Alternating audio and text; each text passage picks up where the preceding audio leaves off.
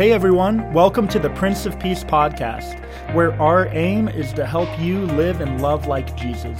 I'm Lauren Hlad, one of the pastors of Prince of Peace. We're glad that you're here and we hope you enjoy.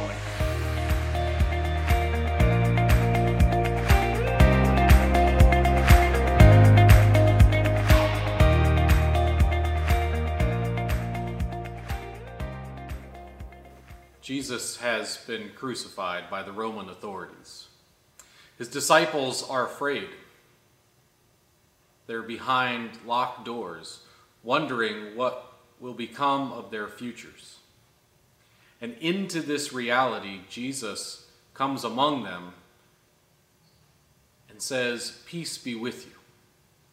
Do not be afraid the resurrected Christ comes among us speaking these words now as well as we are behind our locked doors. Jesus comes among us to say, Peace be with you, do not be afraid.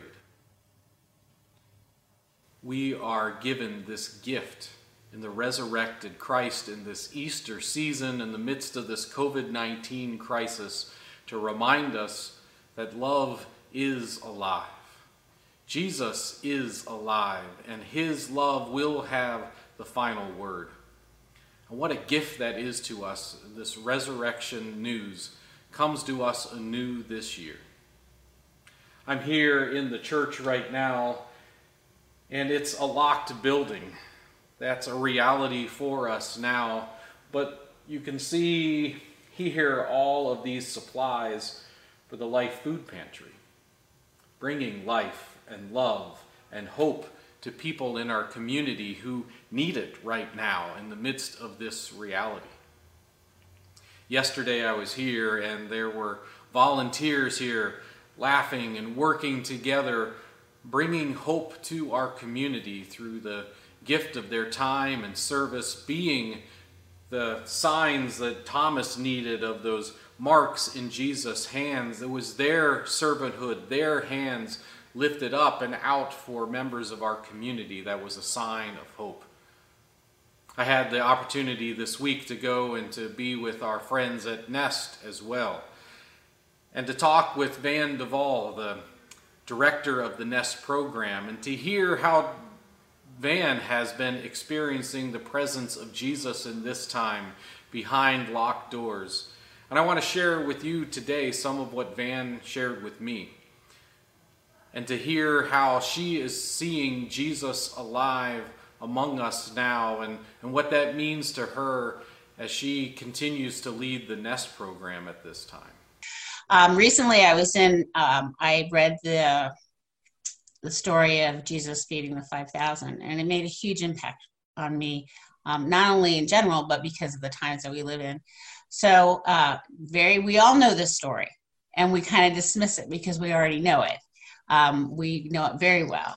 But when I reread it and I read it slowly, uh, the Lord really spoke to me because here's Jesus going up a mountainside, and he's got these thousands of people kind of crawling up after him, if you will. Some of them were ill, some of them were handicapped. Some of them were desperate for a savior. Um, just a whole different, all these needs coming like a wave up the side of this, this mountain uh, just to see Jesus. Um, and at some point, I'm sure when they started following him, they had brought out some provisions to, to eat. But um, we get the sense that there's that's not the case really any longer. And so Jesus looks at his disciple Philip disciple Philip and says, Where are we going to feed all these people? And Philip launched into this answer, which was how much it was going to cost thousands and thousands and thousands of dollars to be able to feed all these people. And Jesus just, I'm sure Jesus just sat and looked at him for a second because that wasn't the question that he asked. He didn't say, How are we going to feed these people? He said, Where are we going to feed this people? And the Bible is very, very clear that Jesus already knew how he was going to be able to feed these kids, these this whole these families with um, this five thousand. So he, so why did he even ask that of Philip? And I think part of that was to test his faith a little bit. But the other part, what that resonated with me was we're the where. We, the church, the Christ followers, we are the where.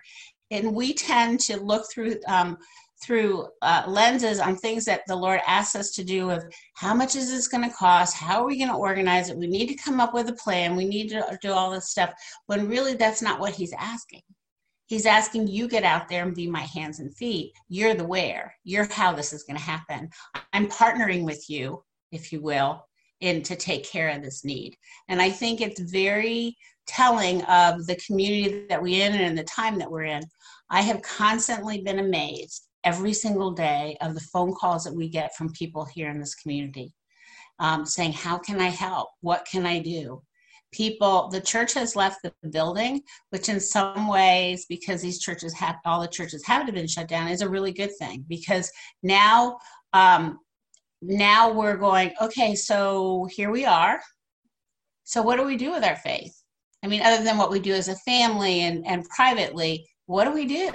And it's given us an amazing opportunity to go out in our own backyard, if you will, and practice this faith, become the where, and answer that question for Jesus, not how, but where we're going to take care of take care of the people that are in need. And I can tell you there's a ton. Um, elderly people. Talked to somebody that was had an autistic son that was really struggling, and we were able to get them something together. The thousands and thousands of meals that we've I I don't have a totally right now, but it's well over 15,000 meals we've served since we started this, um, as well as provided um, an avenue for communication from different other nonprofits and things. As I said yesterday, you heard me say we're kind of the nest um, Pony Express because we put flyers and different information in our in our in our meal bags and then we hand them out. Um, we have discovered some low income pockets here in Loveland that we did not know existed because they don't speak English in the home and um, they are immigrant families. And I had no we knew we had some, but we didn't realize the magnitude of how many we did have. So we're definitely going to be changing some things come the fall and make sure that we take care of the this new apartment complex uh, that these uh, these folks are in. But we've also had intervention specialists reach out to us. I've had the police uh, reach out to us a couple of times and say, "How can we do this?" And we have all come together to answer, um, "Where are we going to do this?" Where how where instead of how but where are we going to? And we're the where for sure.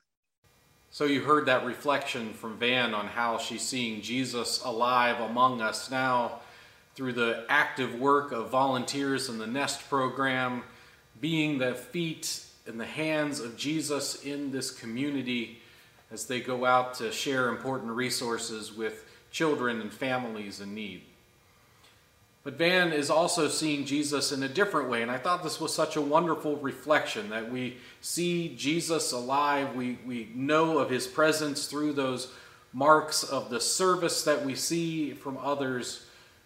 But Van is also experiencing Jesus coming among the loneliness and the despair that some are feeling in a very personal way. Van is experiencing Jesus coming to her directly as well, through her devotion and time alone reflecting upon the presence of Jesus in our lives. And so I want to share that word with you now as well from Van. So I'm now in my third week of isolation because of my heart thing and autoimmune disease. And um, it's been a huge lesson for me, um, faith. Um, I didn't think that I've been told that I could be in here up to two months. Didn't like that at all, especially as being an extrovert and running a being the executive director of Nest Community Learning Center, which is a calling on my life and has been, and we're in our fifth year, um, and all the day to day that stuff that comes. And I was used to, just as a little background, I was used to speaking at least three times a week. Um, sometimes in the evening at different churches, also spoke on weekends even taught some Sunday school classes, but I was all around the tri-state, not necessarily talking about Nest, but talking about low-income kids in, in, in poverty in the suburbs and rurally. So all of a sudden, the, the door got closed on all of this. Um, was not a happy girl. And certainly the Lord and I talked about this because I felt like the rug had been pulled out from underneath me. And after I um, had my little whine, uh, the Lord said, "But I've got I've got something in this for you." And so I spent uh, a lot more intentional time with the Lord, a lot more in prayer. But the key was a lot more listening too, because I thought where He'd stopped, He'd changed my calling or stopped it or put a hold on it. That's not true. He was just taking to me to the next level for other things to consider. And um, to also help me grow in other ways that I, that I hadn't before. And I think as Christ followers, uh, as a church, I think that we can use this part, whether you're isolated or not, to really kind of lean into your faith and listen. I believe with all my heart that everybody uh, is here for a reason, and everybody has a purpose, and everybody has a calling, some big, some small, it doesn't really matter. And I think it's very important for people to find that peace in their life, that calling, that purpose. And it's it's a it's we're here to tell others the good news. We're here to um, show people what Jesus looks like. And we sometimes forget about that piece. But this has made us reevaluate what's important to us, what uh, where, where we need to spend our time, and certainly, um, it gives a chance for the Lord to speak to us, to whisper to us and say, Hey, did you ever think about this? Or you see that over there? Or this pops out in the Bible where it never did before, or like he, you know, dragged me to the feeding of the 5,000. I mean, he did drag me there because I didn't want to go, but um, I'm like, I know this story. Um, and so I'm discovering a whole, uh, uh, uh, my faith is getting I mean, I wouldn't say deeper, but it's getting more complex and it's definitely getting richer. Um, and it's, um, in some ways, it's really exciting because he's going to show up every single day just because I've asked him to and because I'm listening. And um, so that's from my perspective how this is going. That doesn't mean that I'm really happy about being in being in quarantine. Uh, but I know that on the other side of this, when this is all this craziness is done and we come out on the other side, um, this will probably be one of the most significant times in my life with the Lord for sure. During Faith Connections this week, we spent time reflecting on the second lesson for this weekend. And I want to share some of that with you now from 1 Peter. He writes, In this you rejoice, even if for a little while you've had to suffer various trials, so that the genuineness of your faith, being more precious than gold, though perishable, is tested by fire, may be found to result in praise and glory and honor when Jesus is revealed. Although you have not seen him, you love him. And even though you do not see him now, you believe in him and rejoice with an indescribable and glorious joy for you are receiving the outcome of your faith, the salvation of your souls. These words from 1 Peter were such a gift to us as we were together for that Faith Connections time, thinking about how we are continuing to experience the presence of Christ among us now. Like Van, I think we see it in those two ways. We see it in our personal time of reflection and prayer, knowing that Christ still walks with us and before us through this time of trial. And we also continue to see Christ in the marks of our hands and our feet, those folks that we are inspired by, that are continuing to serve in the community, in healthcare, and places like here, in the pantry, and in Nest. And for so many of us, those are the ways that we are continually connected to the resurrection power of Jesus through our devotional life and through those acts of service. And so, one of the things we want to invite you into in these coming days, for those of you who aren't able to come to be here serving at the food pantry or with Nest, find ways to connect with the resurrection power of Jesus through loving acts of service And so we've got some simple ways for you to do that from your home. To reach out to folks around the country, to express words of thanks, to continue to, to give of, of your monetary resources and to give donations of food here and at Nest. What are the ways that you can engage in in these coming days? Where can you be the hands and the feet of Jesus? There are still those opportunities. And I pray that engaging in those opportunities, in the midst of your locked rooms, you will experience Jesus coming to you this day and in the days ahead, speaking words of peace, speaking words of hope, speaking words of promise that the resurrection is alive and active among us, that love will win the day in the face of these challenges that are before us, and that we, as the body of Christ, will continue to be active and engaged in sharing the love and the hope and the promise of Jesus. Thanks for tuning in to the Prince of Peace podcast. I hope that today's message has brought comfort and inspiration to your life. Have a great rest of the week.